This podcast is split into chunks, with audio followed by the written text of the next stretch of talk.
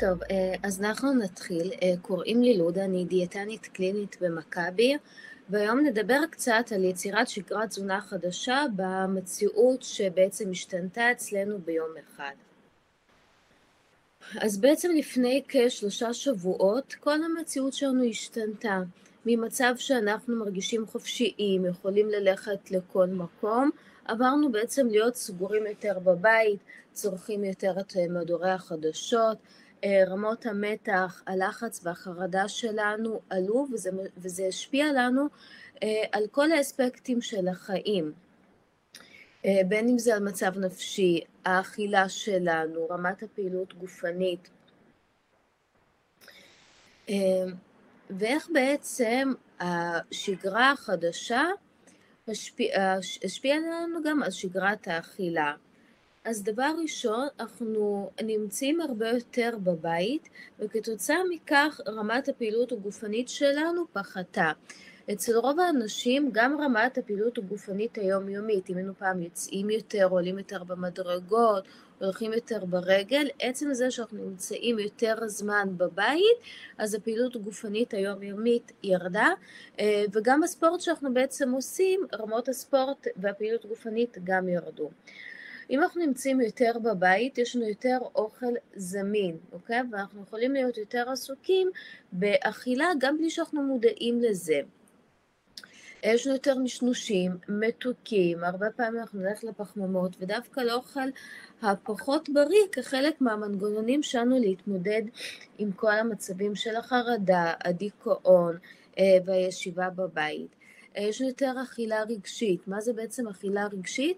זאת אה, אכילה שנוצרת לא כתוצאה מתחושות רעב או שובע, אלא כתוצאה מהרגשות שלנו. אה, עצב, חרדה, דיכאון, שעמום ואפילו שמחה.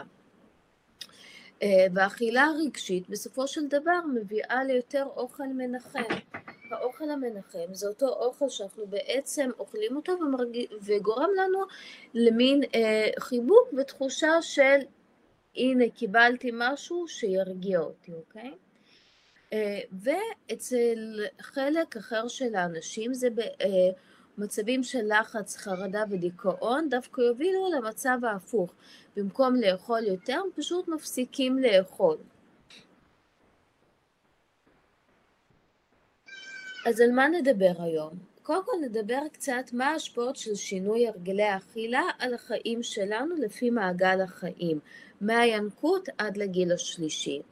אה, כיצד אנחנו נוכל לחזור בהדרגה לאכילה בריאה יותר בשגרה השונה. אה, נדבר קצת על אכילה רגשית ואוכל מנחם, כיצד נוכל אה, להפחית את האכילה הרגשית ואיזה תחליפים נוכל להציע, מזונות להפחתת מתח וחרדה, ורעיונות לארוחות ונשנושים לכל המשפחה בתקופה הזאת. אז שוב, המציאות שלנו השתנתה, ואם המציאות משתנה, אז זה ברוב המקרים גם משפיע על דפוסי האכילה. אז דפוסי האכילה בתקופות של חוסר ודאות, מתח וחרדה יכולות לאחת לשני מצבים. המצב הראשון זה צמצום אכילה. אנשים אוכלים פחות, למה זה יכול להוביל? אה, לירידה לא רצונית במשקל ושינוי הרכב גוף, ירידה במסת השריר.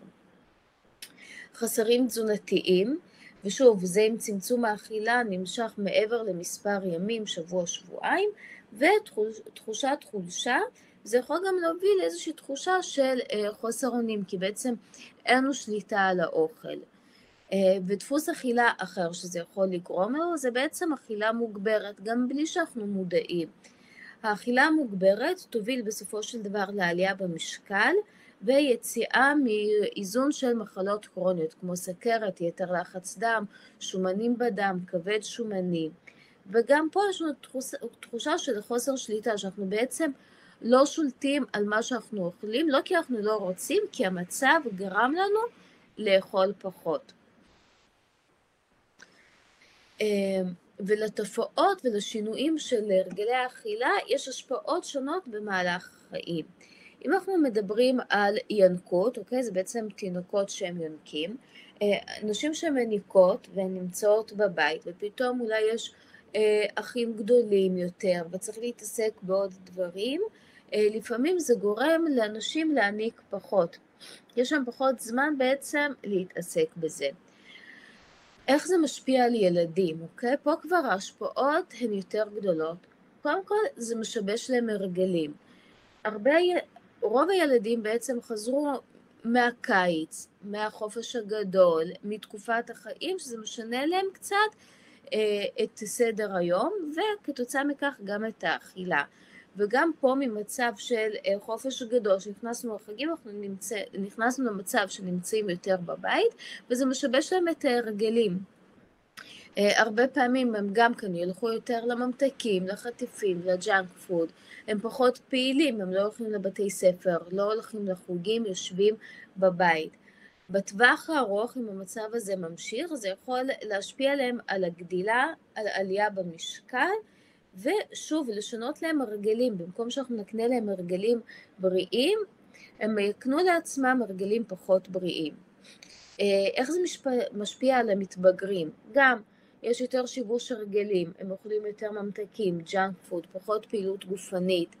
אה, אצל אנשים מבוגרים, אה, גם כן היציאה מהשגרה בדרך כלל תוביל לעלייה במשקל, חוסר איזון של מחלות כרוניות, שינוי הרכב גוף, אנחנו יושבים פחות בבית, אה, פחות עושים פעילות גופנית, פחות, אה, יותר אוכלים, זה יוביל לעלייה במסת השומן וירידה במסת השריר.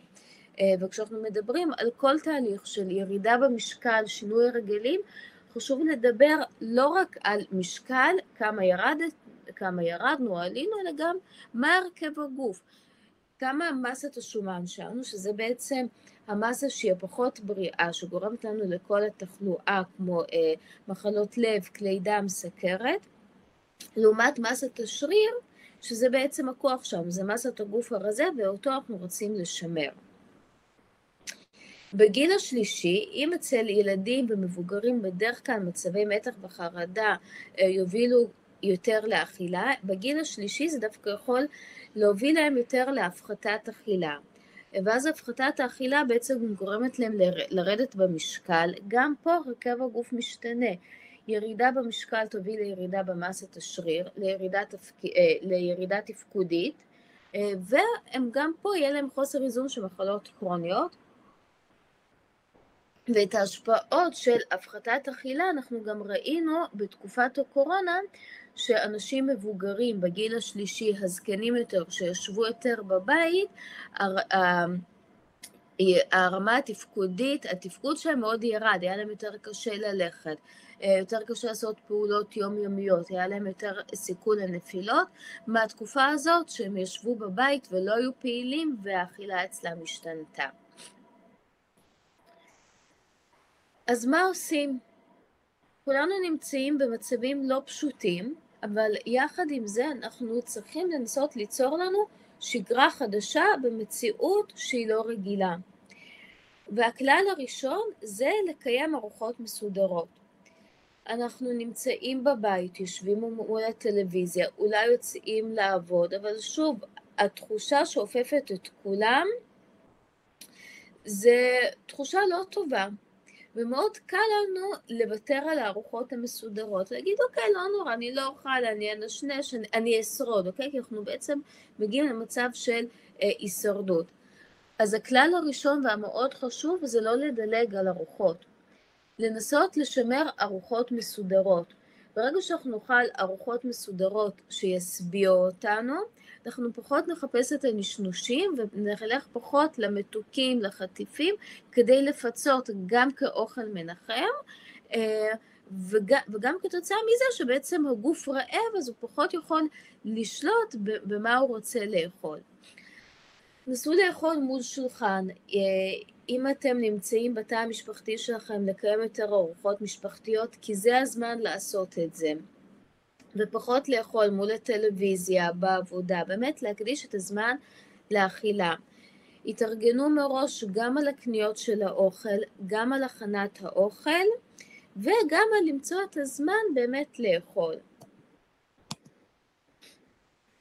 ואיך אנחנו נעשה את זה? כשאני מדברת על ארוחות מסודרות, לא רק חשוב לקיים את הארוחות המסודרות ולנסות לא לדלג על ארוחות כדי לא להגיע לתחושה של רעב, חשוב לשמור גם על מה אנחנו אוכלים.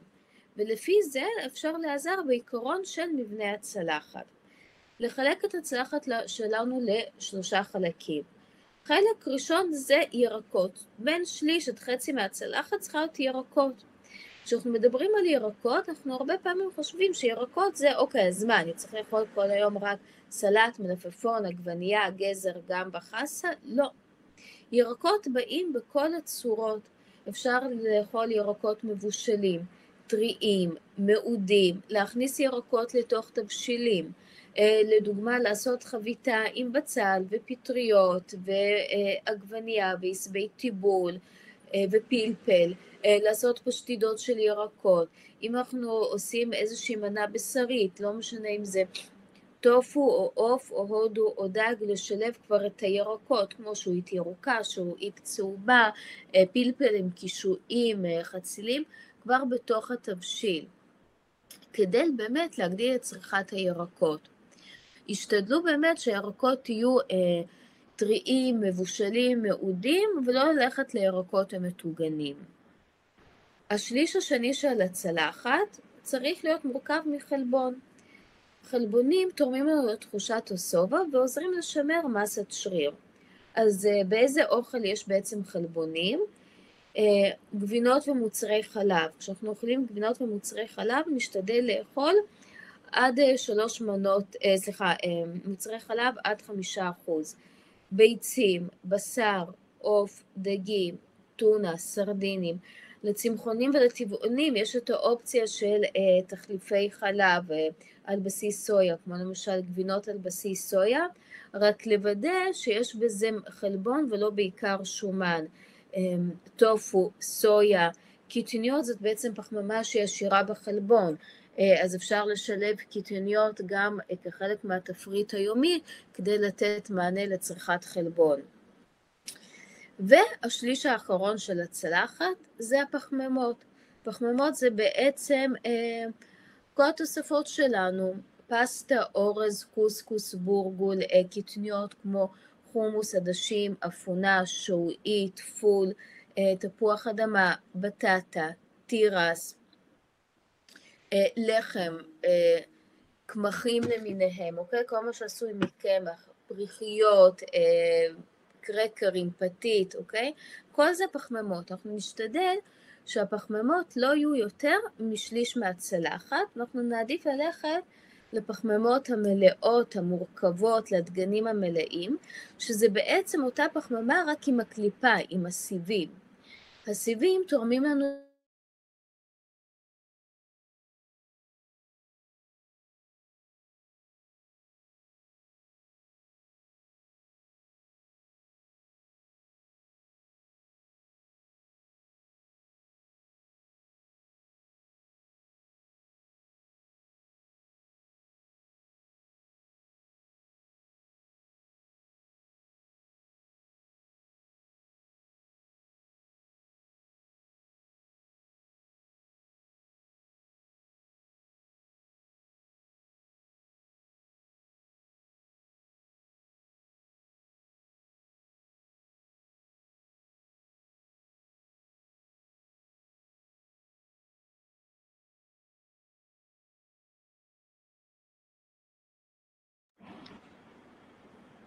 עכשיו שומעים אותי. אוקיי. אה, בואו נראה איפה עצרתי, הנה בסדר. אה, ברגע שאנחנו יוצאים שבעים יותר מהארוחה, אנחנו פחות נחפש את הנשנושים ואת האכילה המנחמת, כי הגוף שלנו בעצם שבע. על מה עוד חשוב להקפיד? הקפידו על שתייה, לשתות לפחות שמונה עד עשר כוסות מים. תתחילו כל ארוחה עם כוס מים. הרבה פעמים הגוף מתבלבל בין תחושות רעב לצמא, וברגע שאנחנו נדאג לשתות מספיק, אנחנו נוכל להפחית את הכמויות של האוכל, כי בעצם לא לנו את הבלבול של אה, רעב וצמא. מה לשתות? מים, סודה, אה, חליטות תה, ממה להימנע? שתייה מתוקה, סוכר בשתייה חמה. וכמובן שנסו להפחית ככל האפשר את כל המתוקים, השתייה המתוקה, חטיפים. הכלל השני, התארגנות מראש. אנחנו, אנחנו הרגשנו עם כל המצב אנחנו מאבדים את השליטה. עכשיו זה הזמן שלנו להחזיר את השליטה לידיים שלנו. אז איך מחזירים את השליטה? אנחנו דואגים לערוך קניות מראש, עושים רשימה, בין אם זה לסופר, בין אם זה למשלוח. אנחנו צריכים לפנות לנו את הזמן להכנת האוכל, כי אם אנחנו לא נעשה את זה, ולא יהיה לנו את האוכל הזמין, אז אנחנו עוד פעם ניפול לכל החטיפים והמתוקים, לאוכל הזמין יותר, שהוא בדרך כלל גם פחות אה, בריא. וכמה שאנחנו מרגישים שאוכל זה גם סוג של הנאה, ואנחנו רוצים לוותר על חלק מההנאות, עדיין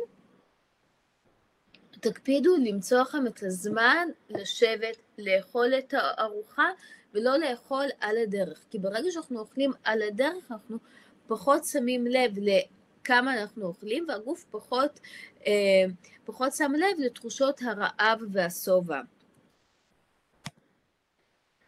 אם יש לכם ילדים בבית, נצלו את, הז... את הזמן לזמן בישול עם הילדים. זה הזמן שלנו להקנות להם הרגלים בריאים יותר, כמו שהיה בקורונה. ביום יום בדרך כלל הילדים לא נמצאים איתנו לתקופה אה, וזמן כל כך ארוך, ופה במקום לפנק אותם, בוא קח עוד ממתק, עוד חטיף, אה, עוד מעדן, תנסו לקחת ולה, ולהתחיל לבשל איתם אוכל בריא יותר, לחתוך איתם סלט, להכין איתם את האוכל, אה, לפות איתם אולי לחם בבית, לחם בריא, מקמחים בריאים. ברגע שהילדים שלנו ישתתפו בתהליך של הכנת האוכל, יהיה הרבה יותר קל להנגיש להם את האוכל הבריא. השתדלו להתמקד יותר בארוחות בריאות, וגם פה תנסו להכניס יותר ירקות לתפריט, אה, להרגיל את הילדים גם לאכול את הירקות. ושוב, אי אפשר להימנע מהאכילה מנחמת. ומה זה בעצם אכילה מנחמת? זאת אכילה שנובעת כתוצאה מרגשות, מתח, חרדה, דיכאון, עצבנות, עצבות, ואז לפעמים יותר קל לנו לברוח, אני אקח חתיכת שוקולד, אני אקח, אני אפתח שקית חטיף, אני אקח קצת גלידה, אני אוכל אה, ארוחה עתירת פחמימות כי זה מה שבא לי אה, באותו רגע. עכשיו, להימנע מזה לגמרי בתקופה הזאת, זה יהיה מאוד קשה עד בלתי אפשרי. אז אנחנו גם צריכים בתקופה הזאת לאפשר מקום ולתת מקום לאכילה המנחמת, לאוכל המנחם, וצריך לזכור שבסוף כל נפילה יש עלייה. ואם אנחנו נפלנו רגעית, לא משנה זה פעם אחת, שבוע, שבועיים, חודש, אחר כך תבוא העלייה ואנחנו ננסה להתגבר על זה. ואיך נוכל כן להפחית את האכילה המנחמת? קודם כל אנחנו צריכים לעצור רגע ולנסות לזהות את האכילה הרגשית. לחשוב למה אנחנו אוכלים, אם אנחנו אוכלים מתוך תחושת רעב, או שפתאום שמענו איזושהי ידיעה, פתאום קצת עצוב לנו, פתאום אנחנו קצת בחרדה, ואז אנחנו בורחים אה, לאוכל.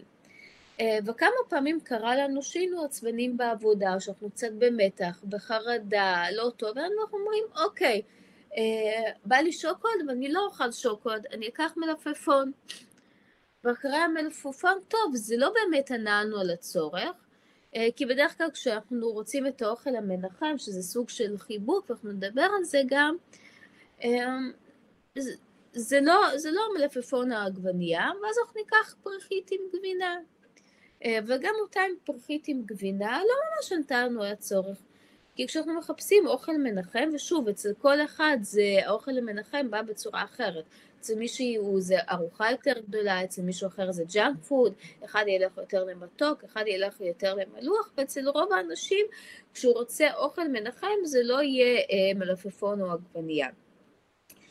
ואז אמרנו, אוקיי, אנחנו לא נאכל, אז אכלנו מלפפון ופריחית עם אה, גבינה, ואז אמרנו, ניקח איזשהו יוגורט דיאט אה, 0% בטעם פרי, ואחרי כל זה הלכנו למה שאנחנו באמת רוצים, לשוקולד או, אה, או לחטיף או לעוגה או לא משנה, למה שבאמת מנחם אותנו. וכמו שאמרתי, אנשים שונים מתנחמים באוכל שונה.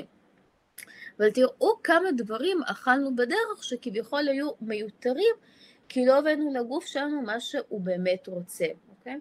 אז אם אתם כבר מזהים את האכילה הרגשית, ואנחנו מנסים אה, לעשות איזה שהן טכניקות, טכניקות ולעשות משהו אחר במקום ללכת לאוכל, אבל זה לא עבד, תוותרו לעצמכם. זה בסדר לקחת את האוכל המנחם, אבל תיקחו כמות מדודה. תנסו לקחת, למשל במקום לפתוח אה, חפיסת שוקולד של 100 גרם, שאז אנחנו לוקחים קובייה ואז עוד שוברים ואז עוד שוברים, תיקחו חטיף שוקולד קטן, מיני אצבע קינדר אחד, מיני פסק זמן, שתי עוגיות לוטוס, אוקיי? תשלטו בכמויות. גם אתם לא יכולים להימנע לגמרי מהאכילה הרגשית, תנסו לשלוט בכמויות. אה, אם זה חטיפים, אז לא לפתוח שקית במבה גדולה או שקית צ'יפס גדול לצורך העניין, לנסות ללכת לשקיות הקטנות, כי ככה הנפילה היא תהיה פחות אה, נוראה, מה שנקרא, כי אנחנו בעצם שולטים בכמות, אנחנו הבאנו לגוף מה שהוא ביקש באותו רגע, ולא משנה אם ניסינו לעשות משהו ולא הצלחנו, אנחנו מרגישים שאנחנו חייבים ללכת לאוכל, ואנחנו שולטים בכמויות, ושוב, זה מחזיר את השליטה לידיים שלנו. ושוב, מה זה בעצם האכילה המנחמת? כשאנחנו אוכלים, אם אנחנו עכשיו עצבנים, קראנו משהו, אנחנו אוכלים עכשיו את האוכל המנחם, שאצל רוב האנשים זה יהיה פיצה, משהו מתוק, משהו מלוח, הפחמימות, האוכל הפחות בריא מה שנקרא. מה זה בעצם נותן לנו? זה נותן לנו סוג של חיבוק, אוקיי? אנחנו צריכים לזכור שאותו חיבוק זה חיבוק רגעי ואולי אפילו חיבוק שקרי. זה לא באמת יפתור לנו את הרגשות, את הלחץ, החרדה, והרבה פעמים בסוף אנחנו קיבלנו את זה, אבל אחרי שאכלנו אנחנו פתאום אולי נרגיש קצת רע עם עצמנו, כי אנחנו נגיד למה אכלנו את זה. אז שוב, כשיש לנו את האכילה, כשאנחנו מזהים את האכילה הרגשית ואנחנו הולכים לאוכל כאוכל שהוא מנחם, כמו שאמרתי לכם קודם, אל תחליפו אוכל באוכל, זה לא יעזור לכם להחליף, אה, אם היה בא לכם באותו רגע לדוגמה שוקולד או במבה, זה לא יעזור להחליף אותו בפריחית עם גבינה או מלפפון, או לקחת גזר ואצבעות ורצועות סלרי, כי זה, כי זה לא ייתן לנו את המענה, זה לא מה שהגוף שלנו רצה באותו רגע. אז אם ניסיתם לעשות כל מיני טכניקות של להירגע ולנסות לעשות משהו אחר וזה לא הצליח, תיקחו את מה שרציתם באותו רגע, אבל תנסו להפחית את הכמויות. ומה כן אפשר לעשות כדי לא ליפול לאוכל? תחשבו מה עושה לכם טוב. אה, משהו שאני יכולה להמליץ זה לקחת כוס אה, שתייה עם תה או קפה בלי הרבה חלב ובלי סוכר, וכמובן שאם הקפה או תה לא מלווים באיזושהי עוגייה ליד, קחו לכם את הכוס תה או קפה, שבו איתך, איתה רגע בצד ותקדישו לכם את החמש עשר דקות לשתות ולהירגע. אה, תשימו מוזיקה, אם אתם יכולים לצאת לפעילות גופנית, צאו לפעילות גופנית. אה, פעילות אחרת שגורמת לנו להרגעה. אפשר אולי להתקשר לאיזשהו חבר או מישהו שהוא קרוב לנו ואנחנו יכולים אה, לדבר איתו בכלל על המצב ותראו איך הדברים האלה יפחיתו לכם הרבה יותר את תחושות החרדה והדיכאון והלחץ מאשר ללכת לאוכל. אה, ואם בכל זאת יש לנו את האכילה הרגשית ואנחנו נפלנו, צריך לזכור לקום מהנפילה. אם כבר בחרנו לאכול, אז באמת ללכת למנה שהיא קטנה יותר, מור, אה, מוגדרת מראש, כמו שני ביסקוויטים, ארבע קוביות שוקולד, לקחת חטיף קטן. אם אנחנו לוקחים ארוחה, אז ארוחה שהיא גדולה יותר, לשים אותה בצלחת ולשבת ולאכול אותה. אוקיי? Okay? לדעת לזהות, לעצור רגע, לנסות לזהות את האכילה הרגשית, לנסות להחליף ולהחליף אותה אה, בטכניקה אחרת, כמו לשים מוזיקה, לעשות פעילות גופנית, להתקשר לחבר, או שסתם לקחת כוס תה, מים, סודה, קפה, ולשבת חמש עשר דקות עם אותה כוס ולהירגע. אה, ומה עושים כשאין תיאבון? עד עכשיו דיברנו בעצם על ההשפעות של אה, מה קורה כשאנחנו מרגישים צורך לאכול יותר, אבל הרבה מהאנשים דווקא יחוו את הדבר ההפוך, שאין לנו תיאבון. אה, ואם אין לנו תיאבון, אנחנו תנסו למצוא מישהו בסביבה שלנו שיכול לעזור לנו להכין את האוכל, להגיש לנו את האוכל. אם אנחנו נמצאים בקרבת אנשים שאין להם תיאבון, שהם הפסיקו לאכול בגלל המצב, כי קרה משהו, אל תשאלו אותם, פשוט תגישו להם את האוכל, תנסו לעודד אותם אה, לאכול, תנגישו להם את האוכל. אה, אם אנחנו נמצאים לבד בבית, אנחנו אה, חשים חוסר תיאבון, ירידה במשקל שהיא לא רצונית, אה, לא תמיד אנחנו נרצה ללכת דווקא לארוחות הגדולות, המסודרות, אוכל מבושל, סלטים. אז דווקא במקרים האלה תעשו לכם ארוחות קטנות יותר ותכופות לאורך היום. אפשר לקחת איזשהו סנדוויץ' או פרוסת לחם עם ממרח, לקחת סתם קרקרים עם ממרחים כמו טחינה, גבינה, אבוקדו, אה, לקחת פרי יוגורט וחופן אגוזים, או אפילו סתם לקחת חופן של פירות יבשים ואגוזים, ולשמור על השגרה הזאת כמה פעמים ביום. אמ, דבר נוסף שהוא מאוד ירד בתקופה הזאת זה פעילות גופנית. פעילות גופנית זאת בעצם תרופה טבעית להרגעה. השגרה שלנו השתנתה, הרבה מחדרי הכושר נסגרו, אנחנו פחות יוצאים מהבית מחשש לטילים, מחשש למחבלים, אה, אבל גם במקרים האלה תנסו להכניס את הפעילות הגופנית איפה שאתם יכולים. אם אתם יכולים, תצאו אפילו לסיבוב מסביב לבית, מסביב לשכונה, איפה שיש מרחבים מוגנים. אה, אם החדרי כושר שלכם חזרו, תירשמו שוב לחדרי כושר. אה, ויש היום, זה משהו שמאוד עלה מאז הקורונה, כל הנושא של אימונים באינטרנט, אפשר להיכנס ליוטיוב, אפשר אה, לרכוש תוכנית כושר לאימונים אונליין, כדי באמת גם לנסות להחזיר את השגרה של הפעילות הגופנית. ואם אנחנו נסכם את כל מה שדיברנו עד עכשיו, אנחנו צריכים לזכור שהתקופה היא זמנית, אבל ההשפעות של השינוי של אורח החיים נשארות איתנו. אה, עלייה במשקל, אה, איזון מחלות קרוניות, כמו מחלות לב, כלי דם, סכרת, שומנים בדם, היינו קודם פעילי, פעילים ופתאום יש לנו ירידה ברמת הפעילות גופנית, אנחנו נרגיש את זה גם אחר כך, הרבה יותר קשה אה, לחזור. הקפידו על ארוחות מסודרות, כאלה שאנחנו נצא שבעים מהם ופחות אה, נחפש את הנשנושים בין לבין. הפחיתו נשנושים, junk food, מתוקים, אה, וזה מתחיל כבר מהקניות בסופר ומהכנת האוכל, כי אם האוכל הבריא לא יהיה זמין לכם, הנפילה לעוגות, עוגיות, מתוקים, חטיפים, היא תהיה שם, כי זה מה שיהיה לנו בבית. אה, עם כל המציאות הלא פשוטה, תנסו כן לשמור על שגרה ככל האפשר, ותזכרו שגם אם אי אפשר לשלוט לגמרי באוכל המנחם, האכילה המנחמת, תאפשרו את זה, אבל כן תנסו להפחית את התדירות ולשלוט בכמויות. Uh, תודה רבה. ושנדע רק ימים רגועים יותר.